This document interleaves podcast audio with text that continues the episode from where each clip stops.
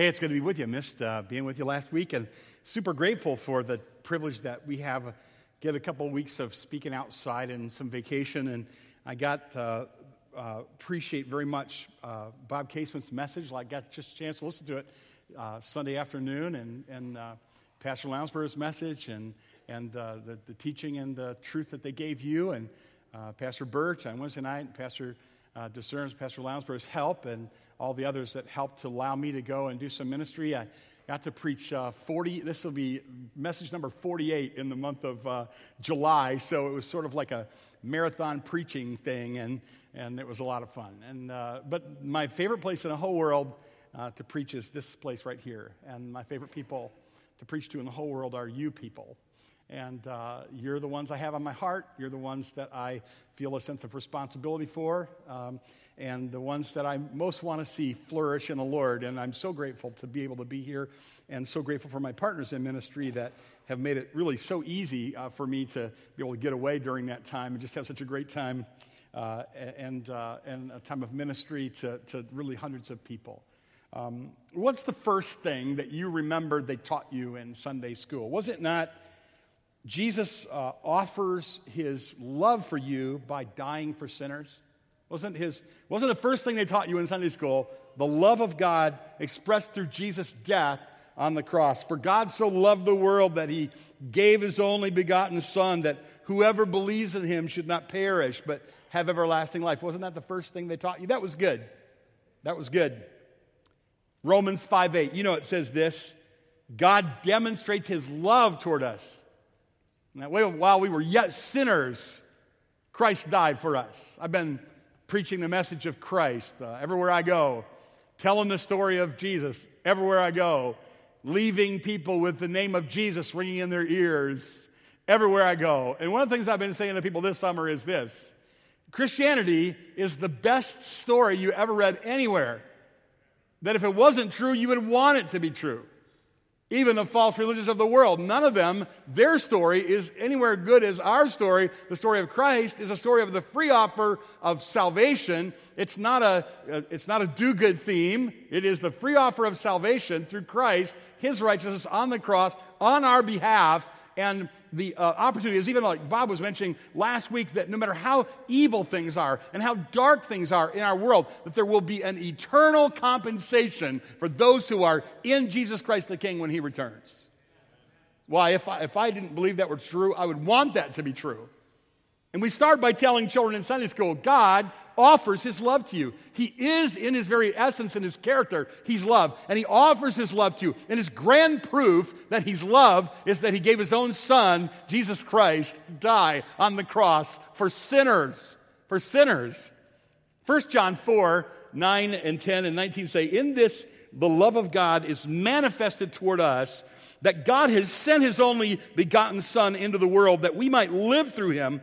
In this is love, not that we loved God, but that he loved us and he gave, he sent his Son to absorb the wrath for our sins, to be the propitiation for our sins. And we love him. What's the rest of this? We love him because he first loved us. That is the heart of knowing God by heart. It is an essence that we love God, but we won't love God until we're convinced that God loves us in spite of ourselves. And so it is no light truth and no unimportant thing to spend time thinking about this that God loves you. Philip Paul Bliss was a hymn, wrote a hymn, and you've all sung it. It's a beautiful hymn called Oh How I Love Jesus. And it's a beautiful hymn to sing, isn't it? He wrote it when he was a young man. Oh, how I love Jesus. And then after years of w- walking with the Lord, he wrote a hymn very late in life. It's often used as a children's song. And it, and it, and it goes like this I'm so glad that my Father in heaven tells about uh, his love in the book he has given. Wonderful things in the Bible I see. But this is the dearest that Jesus loves me. When he was young, he wrote a hymn about how much he loved God. But when he'd walked with God for a long time, he wrote to him about how much God loves him. You know, it is wonderful that God loves us, but it's not enough, and we'll talk about that yet today. Who, who are the Gaithers? You, have heard of uh, Bill and Gloria Gaither, and their songs have blessed all of us. Bill and Gloria Gaither have sung their way into the hearts of millions of people all over the world, including my heart. They're just simple farm people from central Indiana, and they've written maybe dozens and dozens, maybe scores of songs that will endure, maybe dozens that will endure for generations. So these are people who know good song lyrics when they hear them. And when Bill Gaither was once asked who was his favorite, what is his favorite song lyric, he actually named a song that was written by someone else. He named a song that was found anonymously scrolled on the walls of an asylum. And here are the lyrics that he says are the best lyrics of any Christian song he's ever heard. You will notice that the love of God is the theme of these lyrics. Could we with ink the ocean fill, and were the skies of parchment made, were every stalk on earth a quill, and every man a scribe by trade, to write the love of God above would drain the ocean dry, nor could the scroll contain the whole those stretch from sky to sky. It is the love of God which has inspired the most beautiful poetry, the most beautiful songs, the most enduring writing in all of, uh, in all of the world. And this is the topic today. And today, I mean for you to engage your heart and share with you three passages that should be well worn spots in your Bible. And the message is called Will You Let Him Love You? Will you let Him love you? And these are the passages, they're all displayed. Let's turn to the first one Psalm 103. And my, my goal today would be simply this that you would leave here with uh, the means to meditate on God's love for you because of the powerful good that it would do you. To know that God loves you and to remind yourself of God's love when you're faced with heartache or when you're faced with temptation or when you're faced with illness or when you're disappointed or when you just don't make enough money and you wonder how you're going to take care of your family. To know that God loves you is a great saving truth, and to know God by heart. And so we just are going to look into these three passages briefly and then go to the communion table.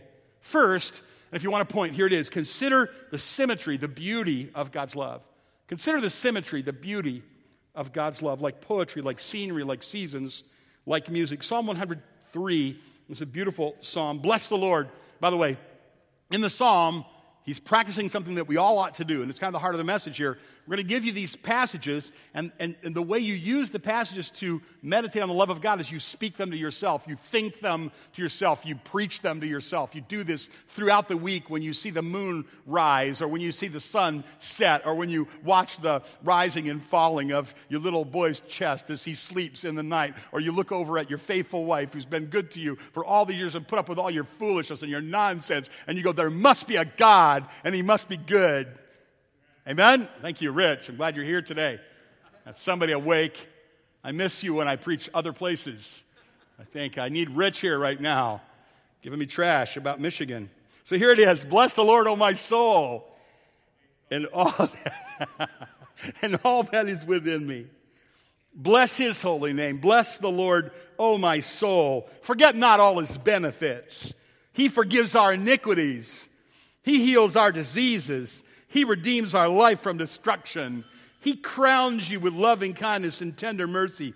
He satisfies our mouth with good things so that our youth is renewed like the eagles. The Lord executes righteousness and justice for all who are oppressed. He made known his ways to Moses, his acts to the children of Israel. Here the plot thickens. Look at verse 8.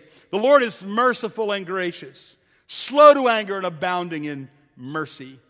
He will not always strive with us. He will not keep his anger forever. He has not dealt with us according to our sins. He has not punished us according to our iniquities. As the heavens are high above the earth, so great is his mercy toward those who fear him. As far as the east is from the west, so far has he removed our transgressions from us. As a father pities his children, so the Lord pities those who fear him.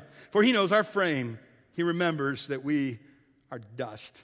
As for man, his days are like grass, as a flower of the field, so he flourishes. For the wind passes over it, and it's gone, and, its place remembers it no more. But the mercy of the Lord is from everlasting to everlasting on those who fear him, and his righteousness to our grandchildren, to children's children, to such as keep his covenant and those who remember his commandments to do them. This beautiful psalm it shows the beauty, the symmetry, the poetry that God isn't just coldly telling us that He's devoted to us, but He's warmly trying to capture our heart's affection. He wants you to know you love Him. And it's interesting because I do a lot of my personal study and my personal devotional reading in the ESV version. So I'm out last night. Were you out last night? Wow. How could you not worship last night? And why would you want to live anywhere but Michigan last night? So I'm on the porch and it's the golden hour and the sun is setting and I've been gone for a long time. So I'm just like home and I'm alone. I got the dog there, just me and the dog. You know, he's behaving for a change. And I'm sitting on the porch and I'm reading my ESV Bible. This Psalm 103 in the ESV translates the word mercy here, the steadfast love. There's three places where it occurs. It's in verse 8. The Lord is merciful, gracious, slow to anger, and anger and abounding in steadfast love. How sweet is that? It's in verse 11. As the heavens are high above the earth, so high is his steadfast love toward those who fear him. And in verse 17, the steadfast love of the Lord is from everlasting to everlasting. So if I need steadfast love, I read the ESV. And if I need mercy, I read the New King James. There's a good sound way of treating the Bible right there. they're, both taught thoroughly throughout the scripture. And so these last few weeks, I go up north to speak, and one of the things I, I want to do is between talks, I talk to people. So I'm just talking all day, twice a day, and then all day. And you open up a can of worms when you speak to kids, and they come to you and they just line up and they tell you just the most amazing stories about their life. But so I get up real early in the morning and I take a walk and I pray, God, let me hear the loons this morning. And, and Monday morning, on Tuesday morning, I'm up and I hear the loons calling on the lake. I'm like, thank you, Lord. That was awesome. I go downstate a little bit over by Grand Rapids. I'm speaking at Lincoln Lake last week, and, and they have a lake, obviously, Lincoln Lake. And the guy was reading my stuff, and he goes, We have more than one loon on our lake, and they call all day long, and you won't have to go to hike, hike to hear them because the camp's right on the lake. I started Lincoln Lake when I was uh, 48 years ago, I went to Lincoln Lake as a camper. And 48 years later, I got invited back to speak. How cool is that? And the loons were on the lake. And so one of the workers, Joel, says, Yeah, you can hear the loons on the lake all day. You don't even have to go out there. You can just open a window. You can hear them. And, they, and, I, and you could. And he goes, And I'll tell you another story. We have bald eagles on our lake, too. I'm like, You're kidding. He goes, Yeah, look up right now. Look up. There's a bald eagle right over my head. I'm like, I love my life. And he goes, And sometimes the eagles eat the loons. I'm like, Are you kidding? I said, Yeah. He said, This spring there was an eagle dove and just grabbed the loon, little baby chick, and took off. There was another lion up here. But uh, Cecil, I think his name was, somebody shot him and just killed him. And, but we won't talk about that because I know you're a sensitive group, and half of the church is carrying right now, so I'm not worried. So, anyway, but that's a secret. So, I should probably take a week off when I come back from camp because you're just a little too loose. And, consider the symmetry of God's love, though. And you may not be hearing the loons on the lake. You might be sitting there and the dove lights on the bird bath, or the, your favorite flower is blossoming right there in your yard, or just the color of the grass, or the memory of a loved one. And they're all evidence of God's favor. Wasn't he? Isn't he good to you? Is he not love? Is he not love? That's what he is. My grandsons got to spend a little time with them. And I was looking for things to do. I'm not allowed to give them high fructose corn syrup because then they'll be like me. And we don't want that. Want them to be calm. So I brought, I, am thinking, what do I do? You know, you, you know, most of what you bribe kids with is got high fructose corn syrup in it, which will make you grow a third eye and extra thumbs. You don't want that, you know. So I'm like, I go through the store and I find coloring books and crayons. And, and I, okay, why? And I bring them to them, and they're like, You're the greatest grandpa ever. I'm like, Yeah, my other grandpa, their other grandpa has a cottage at the lake. How do you compete with that? They got a cottage at the lake, and I'm bringing coloring books. You know, it's just like, it's kind of lame. But I'm like, I give them to them, and I, but why? Because I want them to love me, and I want them to know I love them. Because I'm a grandfather. Dads are like that. Can I remind you, you aren't, you're not a better father than your heavenly father. And he's always wanting to catch your attention with the sunrise or a sunset or a beautiful strain of music or that deer that you always wanted to shoot, you know, want to get your heart. Yeah. Consider the symmetry and the beauty of God's love. And forgive me if you love animals. I slipped. Second, consider the supplements and side benefits of God's love. The, side, the, the, the extras, the supplements, the side benefits. You see these in, in Romans 8. And the reason I call him that is, is because there's this passage in Romans 8 that says, if, if he spared not his own son, how shall he not also with him freely give us supplements, side benefits, additional things, all things, other stuff, extra things? Because that's the way it is when you love your wife. You don't just fulfill the basic minimum requirements. That's dumb. Like if you're gone for a long time, she's come back the next day, you wash and you dry all your laundry before she gets home. And you don't tell a soul you did it. You just do it. You don't want people to brag on you. You don't tell like 400 people you did it. You just do it quietly. That's what you do. Romans 8 31. How beautiful is this? I, I remind you of Romans 8 as if I needed to. When you're, when you're wondering about people who don't love you, or you're feeling unloved, or you wonder if God, go back to Romans chapter 8 and verse 31 and read, What shall we say to these things? If God is for us, who can be against us? He who did not spare his own son, but delivered him up for us all, how shall he not with him also freely give us all things? This is Romans 8. You're familiar with it. A young man I know wanted a canoe really badly. He, he get, kept plotting and thinking about this canoe. This happened this week. And, and so this week he decided, you know, I, I don't have a lot of extra money, but I think I have enough I can buy. And he worked a deal to get a really nice canoe for only $100. It was a very good deal. A nice canoe for $100. And he, he prayed and he thought about it. He thought it was a prudent buy. Sent me a picture of it last night. He goes, You like my canoe? I'm like, I love it. He said, God gave it to me after I bought it, later that day, a customer tipped me exactly $100. And then I said, And you took that as a token of God's love, I hope. He said, I immediately took that as a token of God's love. That's the way we operate when we realize this one who gave us his own son freely gives us all things. He, he's all throughout the world, he's, he's lacing the world with beautiful things. Here are five powerful questions that can silence the darkest questions in your soul that come out of Romans 8. Who can oppose us? if God is on our side. Verse 31 What shall we say to these things? If God is for us, who can be against us? So you have an enemy. Oh, really? Somebody more powerful than God? Somebody talking about you. Wah, wah, wah. God is on your side. so, second, what, what will God withhold from us if He will give us His own Son? Verse 32 He who did not spare His own Son, but delivered Him up. What would God withhold if he would give his own son. Question number three Who can charge us since we're cherished and chosen by God? Look at verse 33. Who shall bring a charge against God's elect? You say Ken's guilty. No, Ken is not guilty. Ken is righteous. He's not guilty. He's forgiven. He's righteous.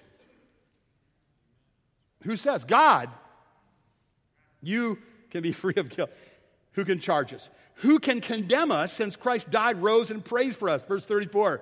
Who is he who condemns? It's Christ who died, furthermore is risen, is even at the right hand of God, and he's praying for us right now, making intercession. Jesus Christ, if you're a child of God, died for you, rose for you, went to heaven, and he sits and prays for you. I think you're in good shape. This is something to remind yourself about. Who can condemn us? Number five, who or what can separate us from the love of Christ? And here's a list tribulation and distress, pressure and problems can't. Persecution, hurt, mistreatment, oppression, persecution can't. Hunger, nakedness, poverty can't. You say poverty is hard to deal with. Yes, Jesus knows that. He was poor too. Hunger, nakedness, poverty, danger, sword cannot separate you from the love of Christ. These are all out of the text. Angels, demons, and demonic powers cannot separate you from the love of Christ. The present, the future will not separate you for people that are old or young. Height or depth, distance can't separate you from the love of Christ. People who feel far from God, if I take the wings of the morning and dwell in the uttermost parts of the sea, nor any other created thing. I just taught you right through Romans chapter 8. So you think about that. You want to, do you want to know God by heart? Then you need to love him. You want to love him? You need to be convinced that he loves you. You want to be convinced that he loves you? You need to get passages like this in your soul. You need to be you need to get your roots down in passages like this. Get your roots in them. Because it's going to come, you're going to lose your job, or you're going to have trouble with a child, or you're going to have an illness or a, or a terrible setback, and you're going to have to have your roots down. Right? Here, here's what I heard about growing grapes in, in France. Because I think they make really good grape juice in France, is what I heard, you know. Here's what I heard. I heard that everyone, you're looking at me funny. I uh, don't drink. You should know that. It's, it's, I have other excuses but, uh, for this behavior. But um, in France, they say when a drought comes, the people that grow these vines, they don't water the vines during the drought. You know why that is? Because the way they look at it, it's nature's way, God's way of getting those roots to go really deep during the dry season. And then when the, the water comes, then the vines are very efficient. So you may have a drought come along in your life. You may have a season of poverty or heartache, and let, let your roots go down in these passages and, and draw up nourishment from God. You, you may be facing something very hard right now. Then you know you need the Lord. Let your roots go down in Him and be convinced of His love, that He loves you. So you're young girl, and you're, and you're thinking, I look around and I just don't see a man that is really attractive to me who is also very godly. There's men that are attractive, there's men that are godly, but God didn't put them in the same body. So, do I have to marry an ungodly, attractive guy or an ugly, godly guy?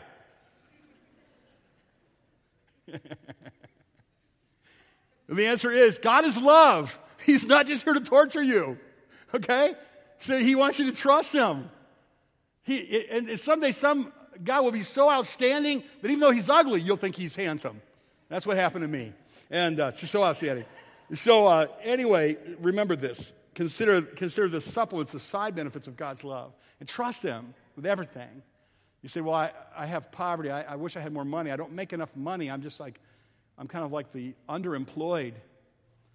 And yet, when, when you look back in those brief years when you went through that, most of the people that are sitting here that have been through something like that, many of them would say, but in another way, those were some of the sweetest years of my life. I, I didn't have a lot of money and things were hard, and we always had to kind of wonder how we're going to make it.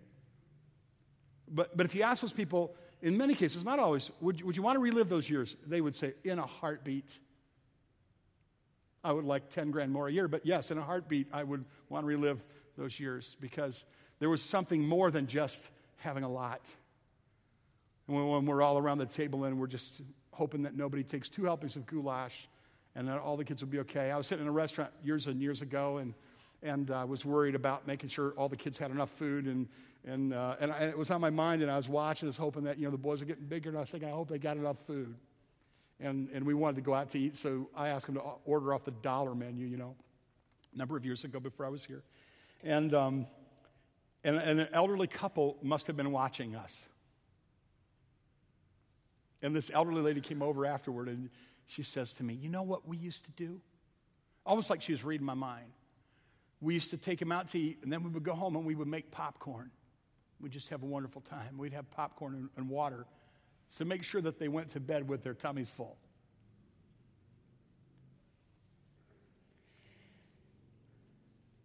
You can trust God because He's a loving Father. And you're probably going to sin less if you remind yourself that He's a loving Father. No, that woman at work that's flattering you will not be good for you. You have a wife, she's the mother of your children. She's devoted. She's not perfect, but she's your wife. You made a vow to God. You don't let your heart stray to some other woman. She's not yours. She wouldn't be good for you. There's a loving God. He already gave you a good gift. She's called your wife. Go home. Yeah. George Matheson, you heard about George Matheson Pratt. He was a Scottish pastor, and he had an eye disease. Eventually, he learned he would go blind. Maybe you've heard this before. Of course, obviously, when he heard this, his heart was broken. They wouldn't be able to see. But a harder blow was about to land when the girl that he was engaged who said, I will not be strapped to a blind man. And, and she broke off the engagement and has crushed him. And so now he goes on. He's a pastor, but he's blind. But he has a sister who lives with him and who cares for him and, and, and believes in him. But then when he's 40 years old, his sister falls in love and he doesn't get in her way. He says, Go, just I'll, I, I go get married. And, and they were off. And he tells a story he said he wrote a hymn in, in one night. He wrote a, and, and, he's in a manse, that's Presbyterian for parsonage in Argyllshire, uh, Scotland. On the evening of the 6th of June, it's 1882. I'm, I'm 40 years of age. I'm alone in the manse. It's the night of my sister's marriage. The rest of the family are staying overnight in Glasgow. And then something happened to me, which is known only to myself. It caused me the most severe mental suffering. And the hymn was the fruit of that suffering. It was the quickest bit of work I ever did in my life.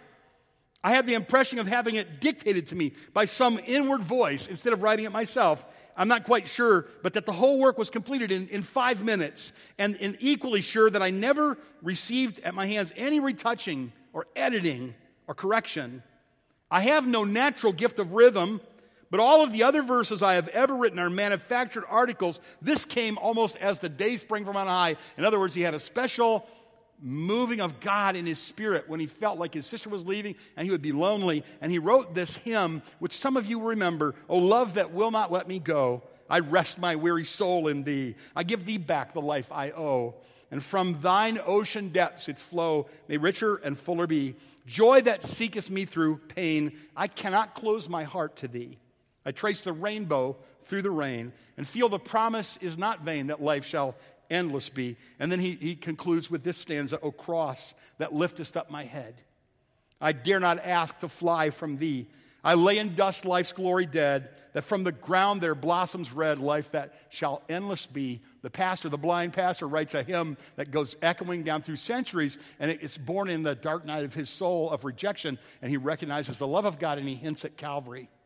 And I'm just here to tell you that's where you got to go, right?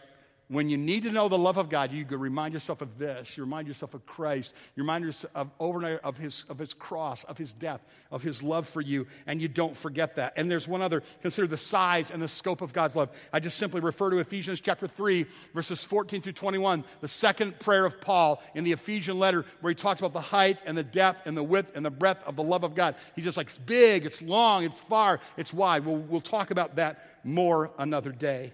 1 John 4 9 and 10 and 19 say, In this the love of God is manifested toward us that God has sent his only begotten Son into the world that we might live through him. And this is love, not that we love God, but that he loved us and he gave his Son to die for us, be the propitiation for our sins, to absorb the wrath of God. And we love him because he first loved us.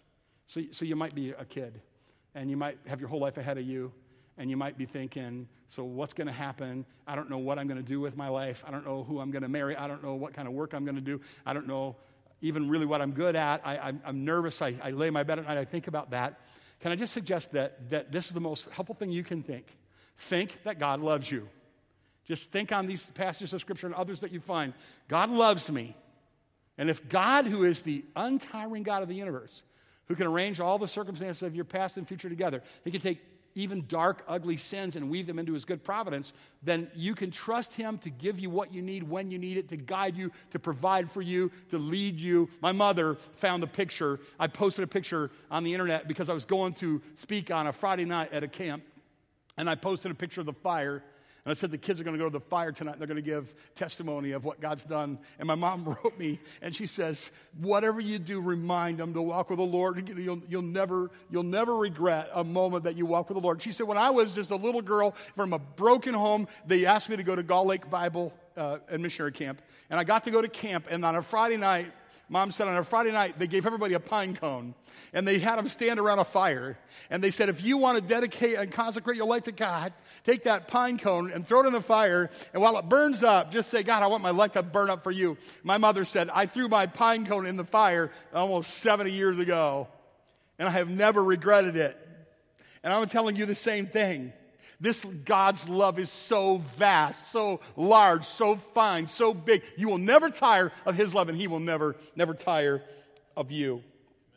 I was on the porch last night as I was preparing this, and I thought how helpful it is to, to point to the scriptures, but then to give some concrete kind of illustration to help people see the main point I'm trying to make. And I was working and thinking and meditating and asking God to give me that way of making this concrete for you.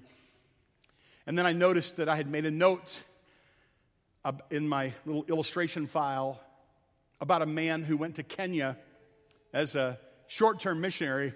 I forget his name, whatever his name was, like Joe Brown. And he came back, and um, when he got back, he'd made such an impression. He'd done so much, and he'd given so much, and he was so loved that there was a little orphan child that was born, and the lady that was raising him named him Joe Brown.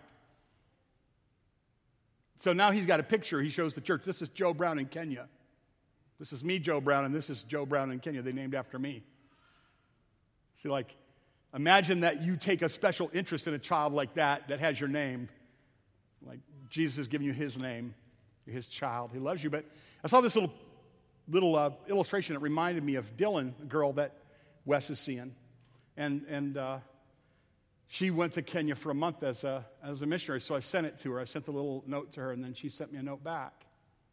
And when she did, I, I started to cry because I thought, oh, the Lord just sent me the story that I need to tell you today that perfectly illustrates what I'm talking about in a way that you'll remember it as we go to the communion table. Dylan and her girlfriend were on a safari. It was a month long thing. But part of it was a safari, short safari, a few days, where they would go out into the wild, not to shoot animals, but to view them in their natural habitat in the African safari. And so out she was in the uh, safari, and she and her friend were camping in a tent, and the tent was on a pole above the ground to keep them from being, you know, victims of, of the animals or wildlife. And then that night, the, the storm came uh, across, and it came really strong, and there was a huge uh, downpour of rain that they didn't expect, and a flash flood, and the, and the, and the water literally rose up. Their, their tent was on a pole suspended five feet above the ground. But they said, as they sat there in their tent, at first they thought it was interesting, and then later on, as the water rose, the water began to bump up against the bottom of the tent, and they had no way of getting away. And the, so the, the, water is now it's five feet deep and it's rising, and the girls are clinging to the poles and they're praying and asking God to help them. They work with a group of people called Maasai. The, the Maasai young men are called Maasai warriors, all of them. They go through a, a kind of a ritual of, of strength and, uh, and sacrifice and endurance, and they carry spears and they provide for the rest of the tribe, and, and they're, they're to be brave. They're called Maasai warriors, all the young men. They said in the middle of the night, here come at nine o'clock at night, it's dark, and they're clinging to these posts, and here come two Maasai warriors with spears. And they say, we're, gonna, we're here to help you. And they said, No, no, we're fine. They're like, You're not fine. You need us. And they're like, they, the girl, Dylan said, We refused their help over and over again. I wanted to text back and say, Why did you do that? We refused their help over and over again. And then finally they insisted, and they carried us out on their back. So God loves us. And there is a flood of judgment that's coming. And you know it, and I know it. We feel it in our soul. And he offers his pure, undefiled, enduring Father love to you. But for those who refuse it, who refuse the love of God, they will experience his flood of judgment and his wrath. And even as, as believers in, in, our, in our own lives, he comes along with his offers of love like every day. He says, This is the way marriage is supposed to work. You don't, you don't change that because it's not good when you change it, right? He says, These are things that are honest and these things are dishonest. Don't do dishonest things because that's not the way it works. You trust me because I'm loving. And, and, and if you will go away with these passages and others in your heart about the steadfast love of the Lord, then I believe that it will contribute to your own holiness. It contribute to your own sense of joy in the Lord and, and your own spiritual health and vitality, just simply to think about the love of God. And this brings us to this. Uh, I'm remembering a little boy that was at camp a couple weeks ago from West Michigan. He came to talk to me and after chapel and to ask me about things that I had said. I asked him if he went to church. He said, No. He said, I go to Awana. My, uh, my mom committed suicide, and my dad is bipolar and he's angry a lot. The people at the church picked me up for Awana, and they, uh, they paid my way to camp. They were playing a game late in the week they eat supper, then they play this crazy, like, capture the flag game out through the woods. They thunder out through the woods, try to catch each other. On the way home, Hope said, This little boy Zachary caught her out in the woods. Way out in the woods, he got her flag, and then they walked in together. Dad, she said, while we were walking, he said, Isn't this one of the most wonderful places you've ever been? People are so loving here, they're so nice to you.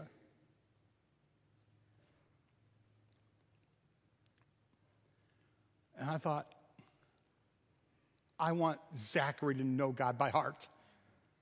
I want to know God by heart. I want you to know God by heart. Because you see, there, there was a man, his name was Jesus. He never had a beginning, he'll never have an end. He's very God, a very God. A few times he walked the earth before he was born in a Christophany, in a theophany, in a pre incarnate appearance.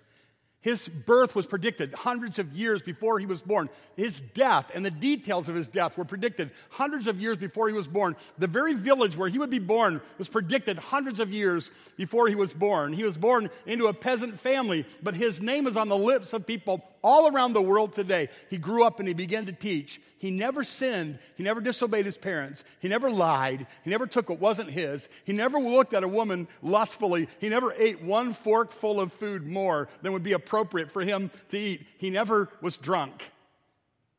He, his teaching was amazing. People hung on his words. He had authority unlike anyone else. He healed the sick. He raised the dead. He gave sight to the blind. He gave hearing to the deaf. He helped lame people walk. He washed his disciples' feet. He died on the cross and laid down his life. He was buried and rose again. He appeared to hundreds after that, and then he ascended to heaven. He prays in heaven for us today. And someday he's coming back like the king, and he will be the king, and he'll rule over all the earth, and every one will bow to Jesus Christ. And today he offers you and I his love. Why would you refuse? the love of Jesus Christ.